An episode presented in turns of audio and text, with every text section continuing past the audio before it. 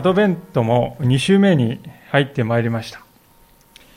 まあ、このアドベントの時期、キリスト教会では、イエス・キリストの到来を喜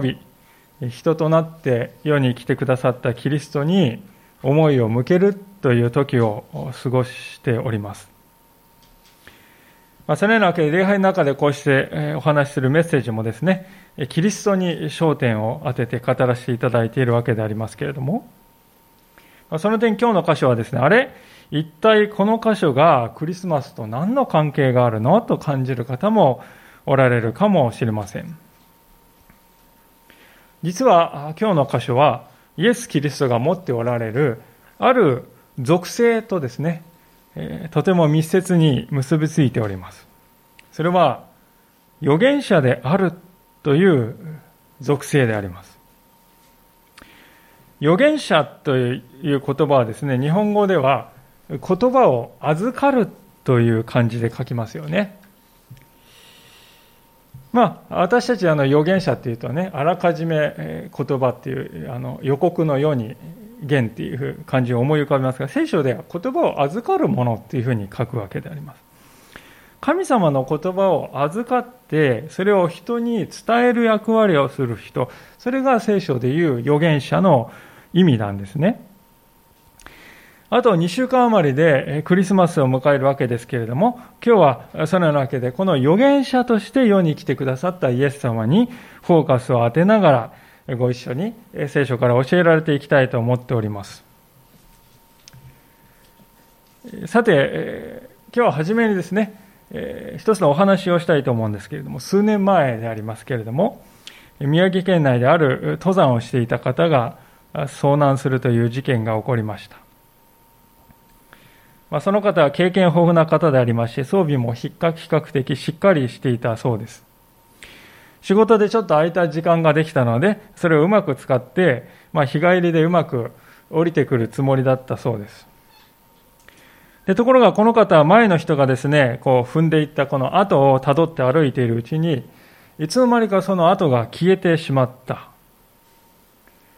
で、季節はですね、春先でありまして、山にはまだ雪が残っていたんですね。で普段ですね、の登山道がこの雪に隠れて見えなくなってしまっていたということも災いしたようです。さらに悪いことに、この方は地図を持っていなかったわけです。まあ、家の近くのそんな高くない山、低い山だからと思って持ってこなかったんですね。でそうなると、あとはスマートフォンが頼りになるわけですけれども、まあ、山奥に入るとスマートフォンでもですね、通じなくなるんですよね。そして通じなくなるとスマートフォンっていうのは電波をどんどん、あ電気をですね、電池をどんどん消耗していってしまい、で1日ぐらいしてそれも尽きてしまってですね、今自分がどこにいるのか、全くわからなくなってしまったんだそうです。で、結局、わずかな食べ物を食いつなぎ、雪をですね、えー、溶かして水を作って飲みながら1週間ぐらいですね、山の中をですね、うろうろとさまよった挙句に、ついに、探しに来たですね、捜索隊に発見されて、一命を取り留めたのでありました。もうあと1日遅れたらですね、捜索も打ち切られていた可能性が高かった。まさに間一髪で、え生還したというですね、そういう状態だったわけであります。まあ、実際に起こった話なんですけれども、今申し上げたこの出来事はですね、いくつかの大事な教訓を私たちに与えてくれているように思います。一つ目の教訓はですね、前の人がたどった踏み跡を確認もしないでそれに従っていってしまったということですね。まあ、私たちは足跡がついているとですね、それがもう無条件でこれは正しいところに行ってくれるんだとね、そういうふうに思い込んでしまうわけです。しかし、前の人が正しい道を行ったかどうか、それが正しいかっていう保証はどこにもないですね。実際、日本ではですね、なんと2000人以上の方が遭難していらっしゃいます。1年間でですね。でそれはほとんどがどういう状況で起こるかというとですね、間違った踏み跡にですね、ついていってしまう。これが道だと。ついていってしまって、その結果迷ってしまって遭難するということですね。右か、この道を右に行くか、左に行くか、一瞬で判断するんですけれども、その一瞬の判断がですね、命を分けるということさえもあるんですね。山においてはですね、他の人がやっているんだから、そういう基準だけで道を選ぶということはとても危険なことなんだということです。で、そういう危険を避けるためにはいつもですね、地図を取り出して、自分が今どこにいるのかということを確認しながら進むということは大事なんですけれども、しかしこの方は地図を持っていなかったということです。これが第二の教訓ですね。地図っていうのは皆さん、地球をですね、上から見下ろした図面ですよね。私たちはですね、地面、地べたをですね、歩いているときはですね、ちょっと限られたね、10メートル、20メートルぐらいの範囲しかこう見えないわけです。前後左右ですね。しかし、上から見ると、自分は今ここにいて、その自分の先にはこうなって、山があり、崖がありですね、川があり、わかる、見通すことができるんですね。ですから、間違っているならばあ、こっちには行かないようにしようと。そして、迷っているならば、あ、今ここにいるからこっちに行けば戻れると。そういうことができるわけですね。ですから、私たちには、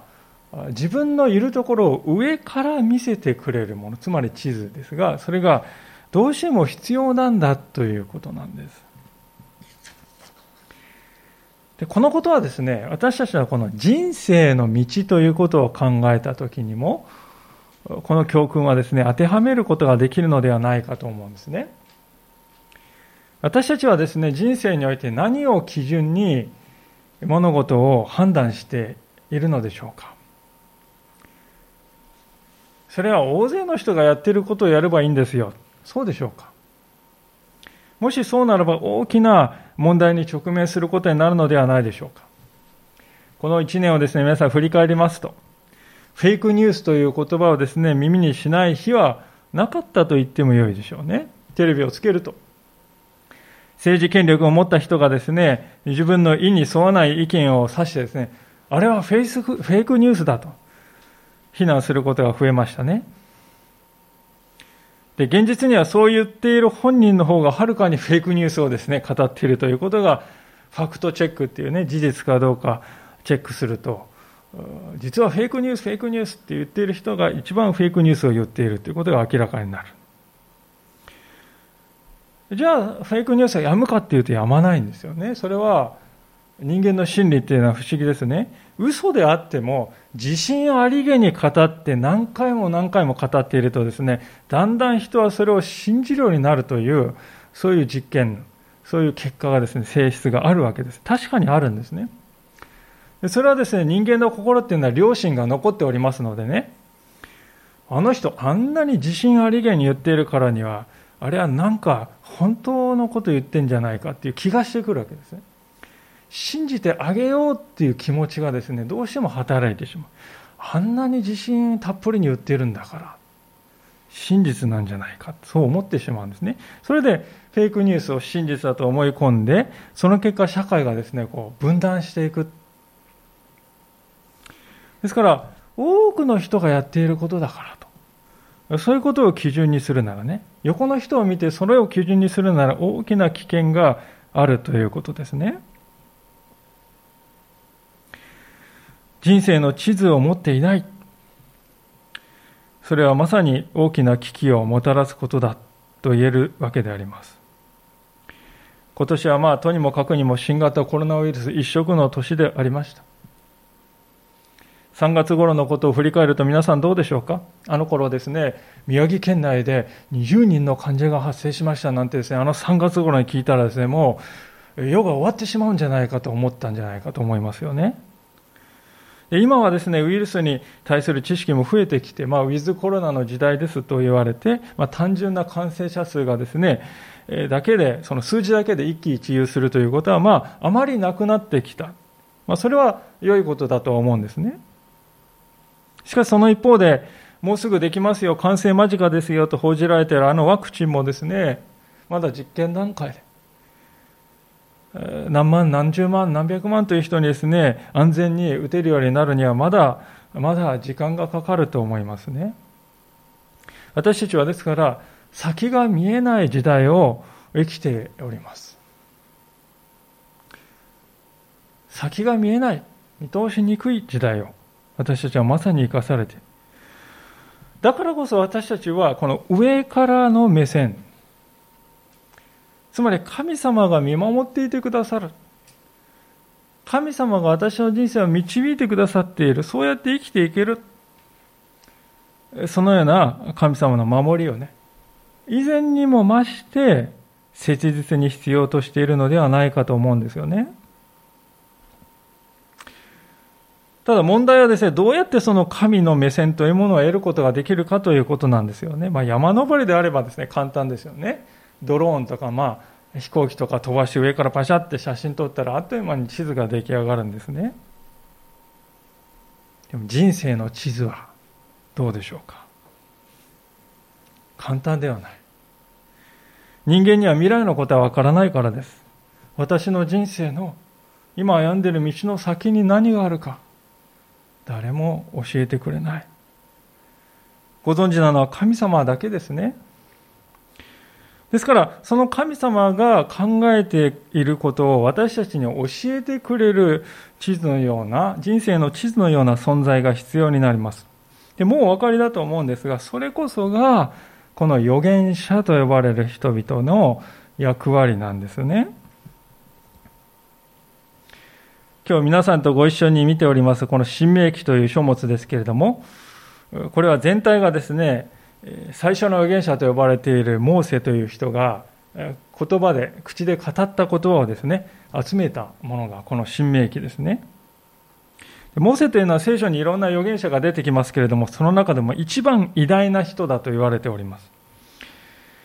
実際この旧約聖書の最初に創世記がありまして、創出レビ民新明記とこう5つですね。この5つはですね、モーセ五書と呼ばれる。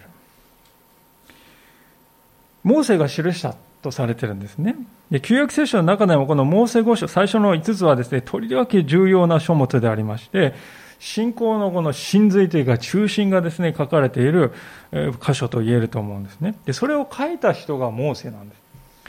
でそれほど偉大な人であるモーセでしたけれども、今日私たちは見ている箇所ではですね、イスラエルの民をですね、エジプトから脱出させてずっと40年間導いてきて、もうこの時120歳になっていた。もう目的地であるカナンの地、つまり今のイスラエルはですね、目前に迫ってはいたんです。ただ、その一方で私の自分の人生はですね、もうそれほど長くないということは彼は悟っておりました。イスラエルの民からしてみればですね、そのモーセを失うということは、まあ父親を失うようなものです。半身をもがれるような気持ちがした。ですから人々はですね、カナンに行くはいいけど、自分たちはどうなってしまうんだろうか、モーセなしでやっていけるだろうか、生き延びられるだろうかと不安でした。でそれで、モーセはある意味この遺言のようにして民に語ったのがこの新明記という書物なんですね。で、その中でも今日開いておりますこの18章の14節から19節にはですね、未来にはモーセに代わる偉大な預言者が再び現れるということを語っている、預言しているとでも重要な箇所として知られております。では、なぜモーセに代わる預言者が必要なのでしょうかそれはモーセ自身が16節を見ると説明しているのであります。新明記18章の16節をもう一度読みしますが、これはあなたがホレブでのあの集まりの日にあなたの神主に求めて、私の神主の御声は二度と聞きたくありません。この大きな火はもう見たくありません。私は死にたくありませんと言ったことによるものであるとこう言っています。ホレブでのあの集まりの日とこう言いますが、これはですね、何のことかというと、出エジプト記の19章というところに記されている、シナイ山で起こった出来事のことを指しています。ホレブっていうのはシナイ山のね、別名なんです。で、ちょっとその箇所を開いてみたいんですが、この新明記から少し戻っていただいてですね、出エジプト記の19章というところに、このような箇所があります。19章の16節からのところですが、2017の聖書で133ページになります。修正エジプト記の19章の16節からのところです。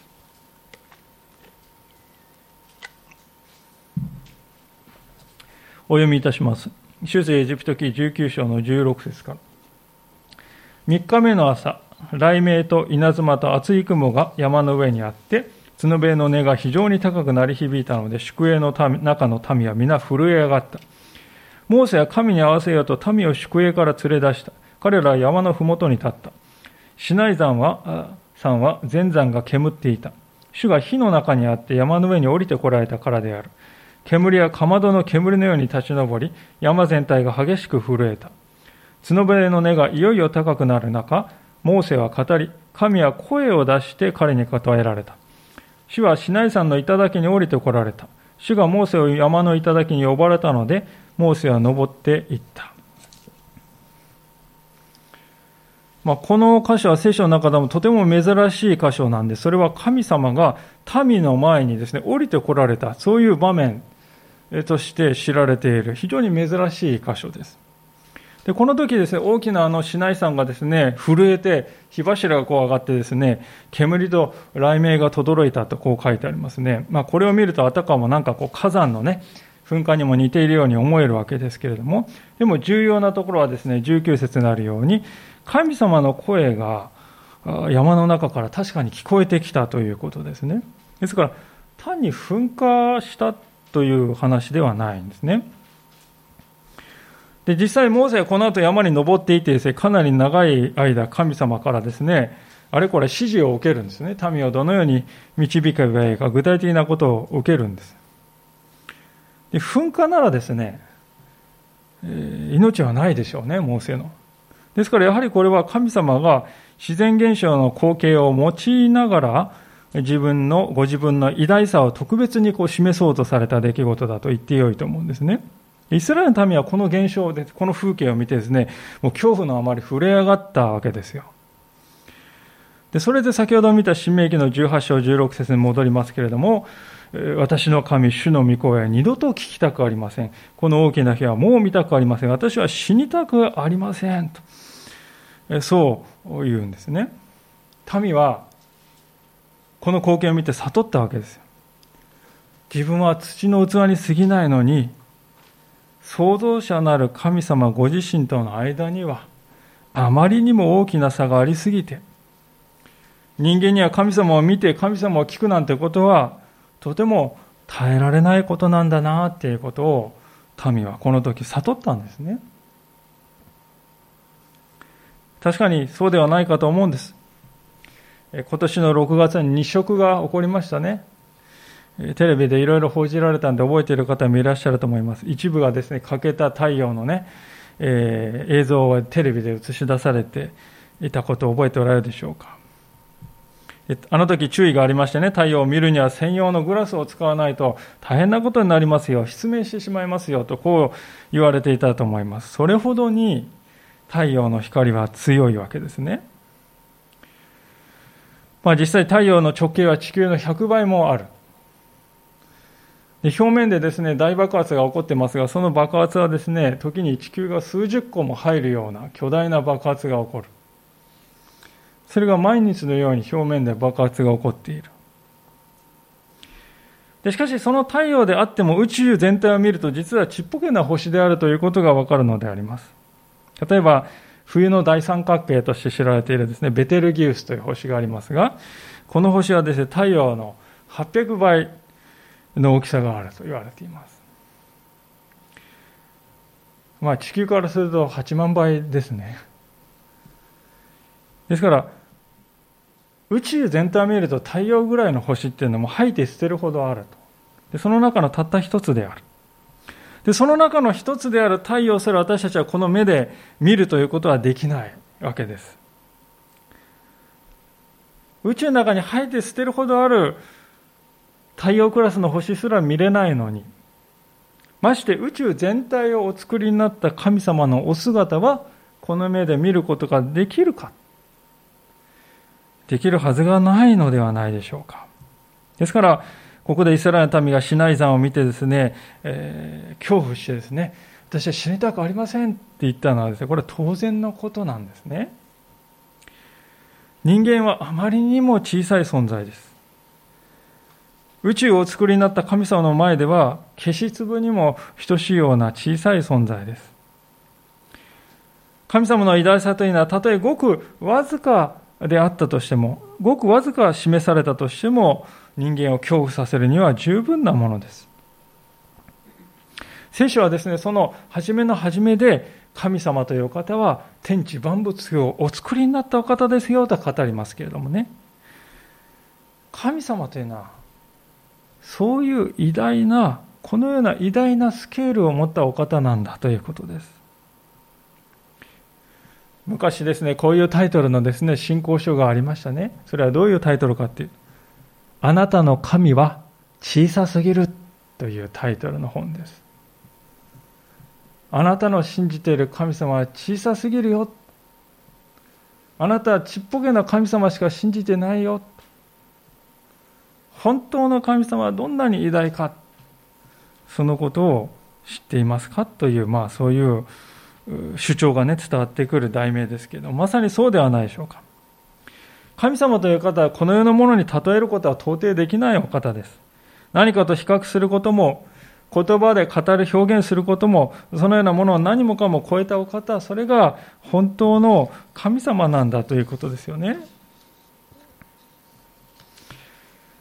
神様はですね、そのことはよく分かっておられたわけであります。ですから、このように言われるわけであります。17節ですね。それで主は私に言われた。彼らの言ったことは最もだ。私は彼らの同胞のうちから彼らのためにあなたのような一人の預言者を起こして彼の口に私の言葉を授ける。彼は私が命じることすべてを彼らに告げる。神様はここで何を言ってるかというと、ご自分と人々との間に、真ん中に立つ一人の人を立てるよと言いました。つまり仲介者ですね。橋を渡る渡す人であります。では神様と人との間に立つ仲介者どんな人でしょうか？さっき申し上げましたように神様と私たちはあまりに違っておりますよ。そのあまりにも違っているですね両者の橋渡しをするためにはどんな能力が必要でしょうか？それは神と人の両方の性質を兼ね備えていることだと言えるのではないでしょうかね。私はあの大学生の時に韓国に旅行に行ったことがあります。でもちろん私は韓国語はさっぱりわからない、全くわからないですね。片言であります。で、どうやって会話をしたかと言います。英語で話して、韓国の人に英語で話して、向こうの韓国の人も英語で話して、なんとかですね、えー、コミュニケーションらしきことをしようとしたんですけれども、その頃の大学4年生の時ですけれどもね、私の英語も片言でした。ですから、もう非常に苦労したんですよね。違うっていうのはこういうことですよ、皆さん。同じ人間同士ですよ。同じ人間同士なのに言葉が違うと全くコミュニケーションが取れないんでところがですね、2日目以降ですね、日本語がもうペラペラの、日本に留学して、日本語がペラペラの韓国人の方が通訳してくれました。でそれ以降話がもうどんどん弾んでいきましたね。その方を通してですね、お互い韓国の、まあ、教会の青年たちとね、えー、お互い理解し合うことができて、それまで、えー、分からなかった相手のことがよく分かるようになりました。とてもありがたいことでありました。今の話でですね、皆さんに考えていただきたいことがあるんですね。それはですね、同じ人間同士ですらね、使っている言葉がちょっと違うだけでこんなにコミュニケーション取りづらい、難しいんですよ。それなら神と人のコミュニケーションはね、どれだけ難しいだろうかっていうことです。でも、私があの日本語はね、上手な韓国人の方が通訳してくれて、つながることができたように。間に立ってくれる人がいれば、それは別なんですね。神様と私たちの間の間をつないでくれる人、つまり預言者が私たちにはどうしても必要なんだということです。そうでないと私たちは本当の意味で神様とはどういうお方かっていうことを知ることはできないわけですね。で当然ながらこの預言者はじゃあ誰でもできるかっていうとですね、簡単に務まるもんじゃありませんね。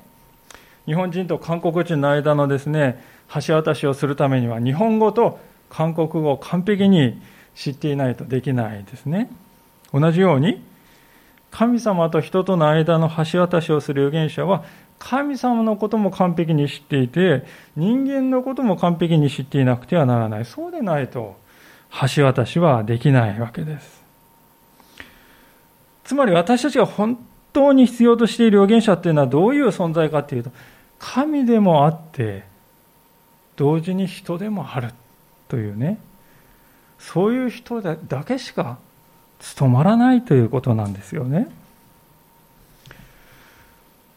ですぐに考えれば分かることですけど、そんな人間は誰もいないということは明白ですね。今日の箇所に出てくるこのモーセという人もその点は同じでありました。彼はあくまで人間に過ぎない。ですから限界があるんですよね。確かに優れた偉大な預言者でありました、モーセは。でも神様のことを十分に知っていたかというとそうではなかった。実際、市内山でですね、彼がなかなか降りてこないで手間取っているのを見たですね、民は何をしたかというとですね、モーセが降りてくる前にですね、金の格子の偶像を作って、拝んで、その前でどんちゃん作業をしていたと。この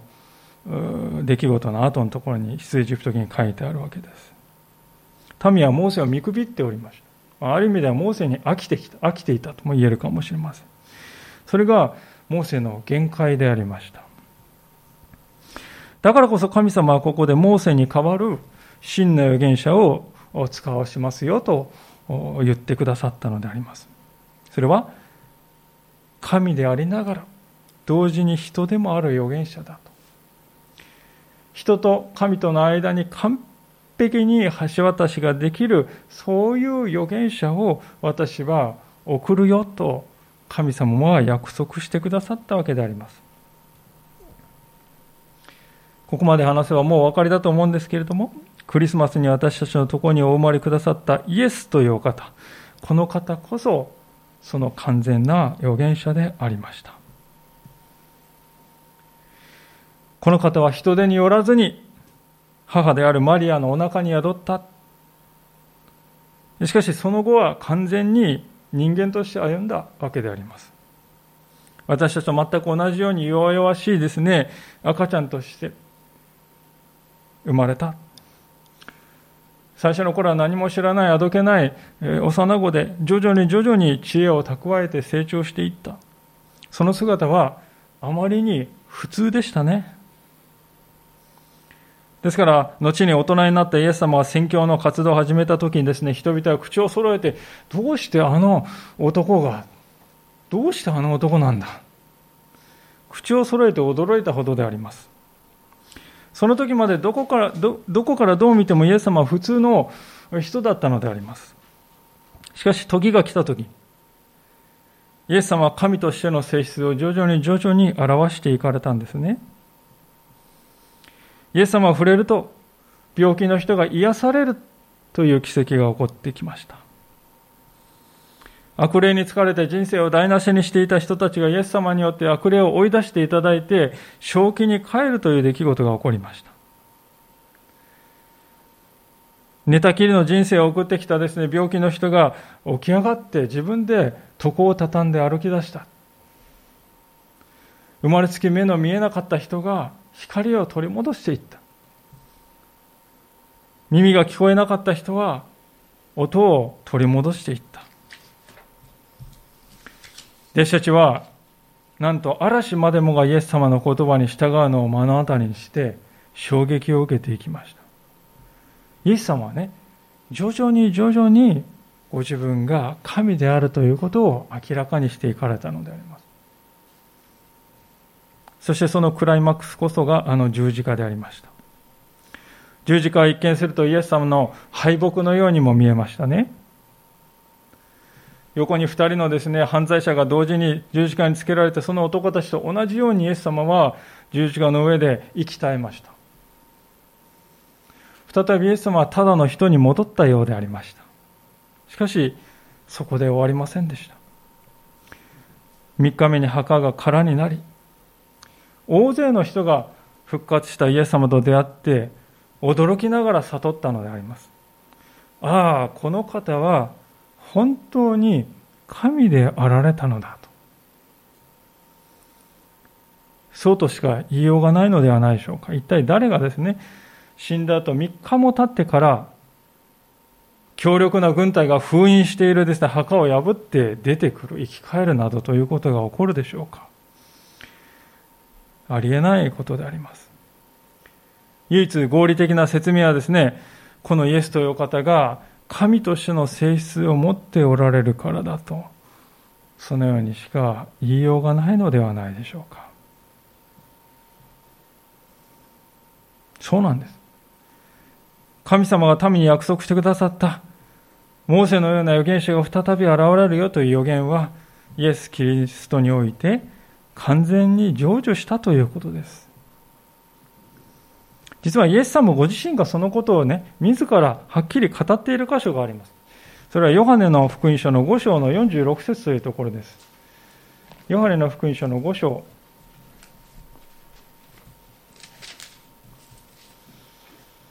えー新約聖書の187ページになります。ヨハネの福音書の5章の46節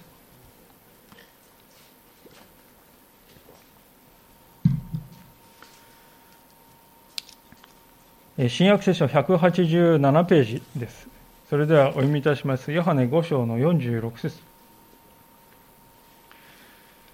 187ページ。もしもあなた方がモーセを信じているのなら、私を信じたはずです。モーセが書いたのは私のことなのですから。しかし、モーセが書いたものをあなた方が信じていないのなら、どうして私の言葉を信じるでしょうか？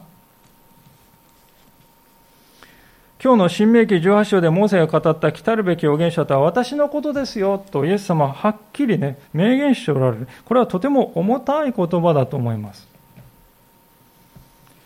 なぜかというと、今日開いている新明記の18章の19節にですね、次のように記されているからでありますね。新明記に再び戻りますが、18章の19節にこう書いてあります。私の名によって彼がつける私の言葉に聞き従わないものがあれば、私はその人に責任を問う。私の名によって彼がつける、告げる私の言葉に聞き従わないものがあれば、私はその人に責任を問うとね。これちょっとなんか神様はね、とても突き放したものの言い方をしておられますよね。神様はね、でも、私は約束した通り私の預言者を使わしたよ。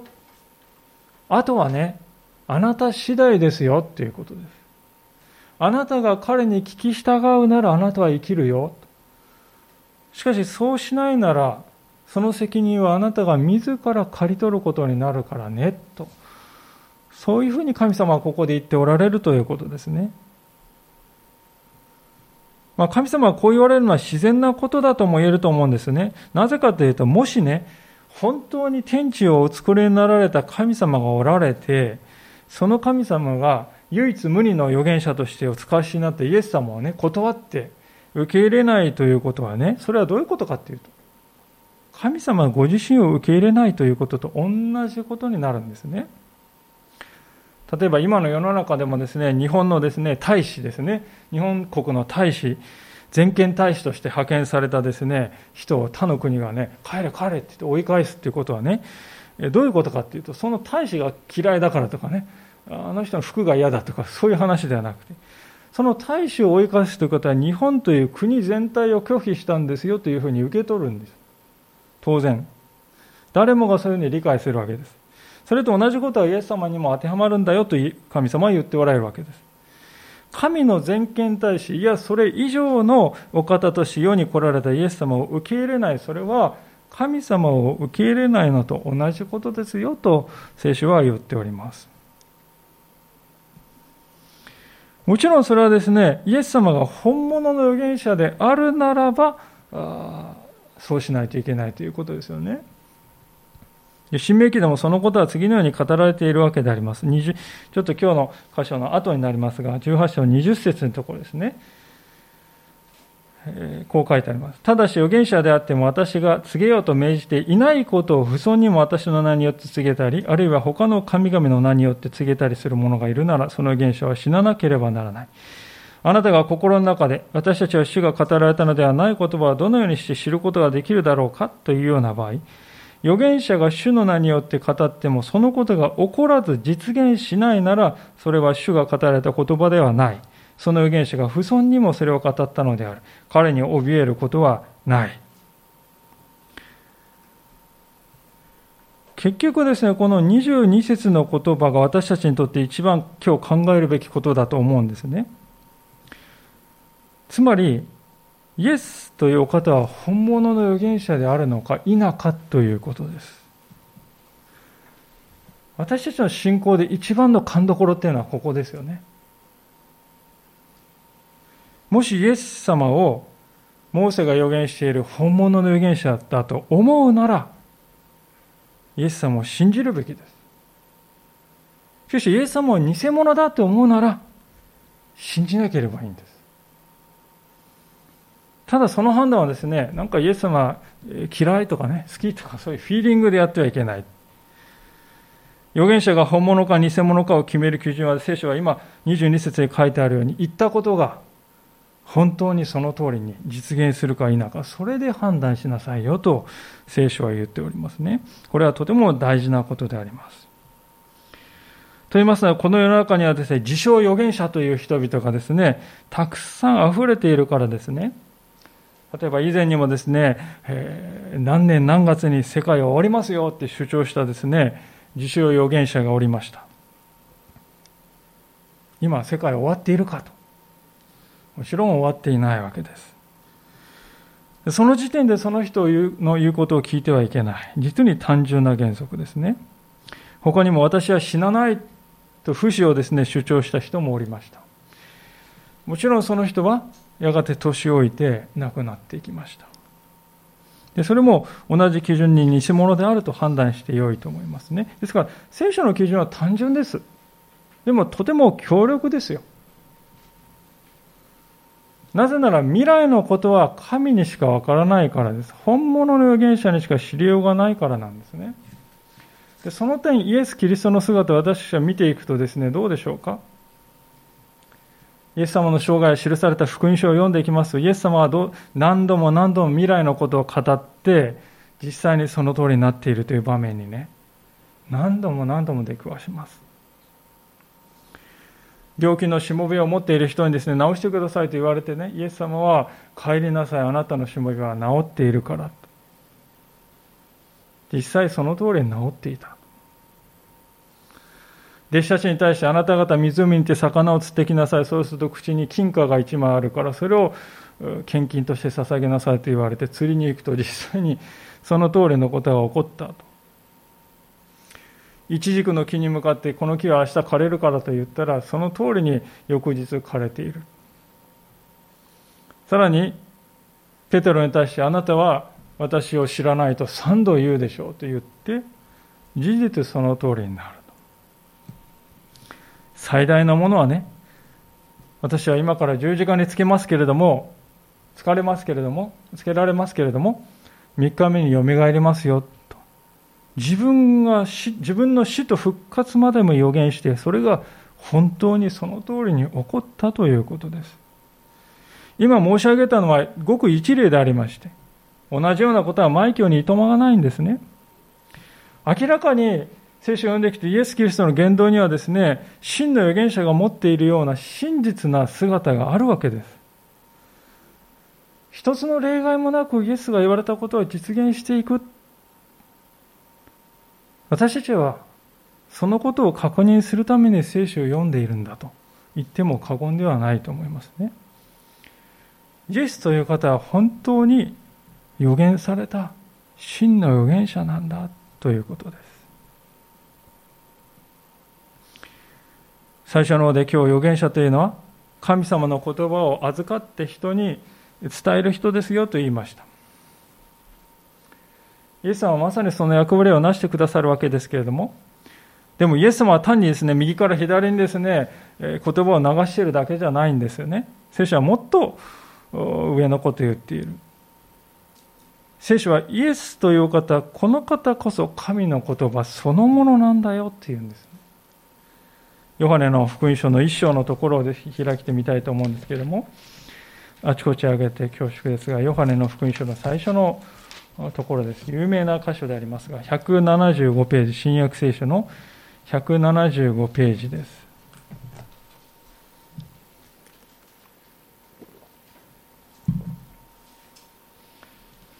ヨハネの福音書の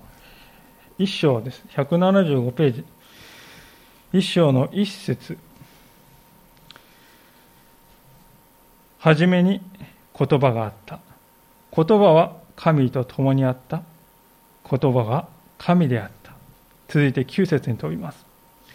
すべての人を照らすその誠の光が世に来ようとしていた。この方は元から世におられ、世はこの方によって作られたのに、世はこの方を知らなかった。この方はご自分のところに来られたのに、ご自分の民はこの方を受け入れなかった。しかし、この方を受け入れた人々、すなわちその名を信じた人々には、神の子供となる特権をお与えになった。この人々は血によってではなく、肉の望むところでも、人の意志によってでもなく、ただ、神によって生まれたのである。言葉は人となって私たちの間に住まわれた。私たちはこの方の栄光を見た。父の身元から来られた独り子としての栄光である。この方は恵みと誠に満ちておられた。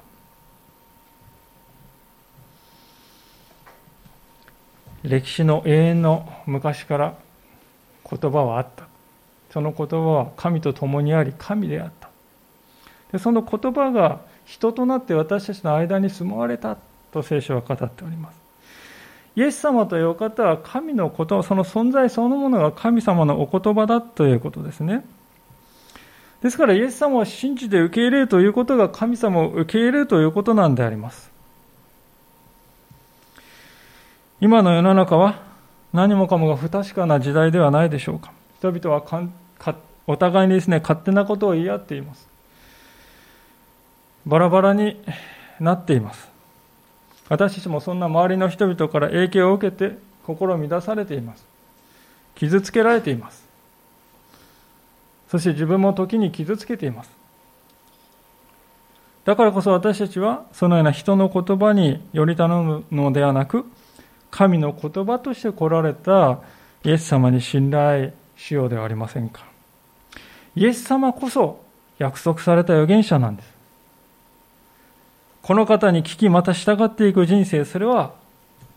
確かな人生の地図を持っている歩みなんですね。クリスマスとはどういう時か。それはそのような神の言葉が私たちのところに来てくださった記念すべき時であります。この恵みを心からかみしめて、イエス様を心の真ん中にお迎えして共に歩んでいきたいと思います。お祈りをしたいと思います。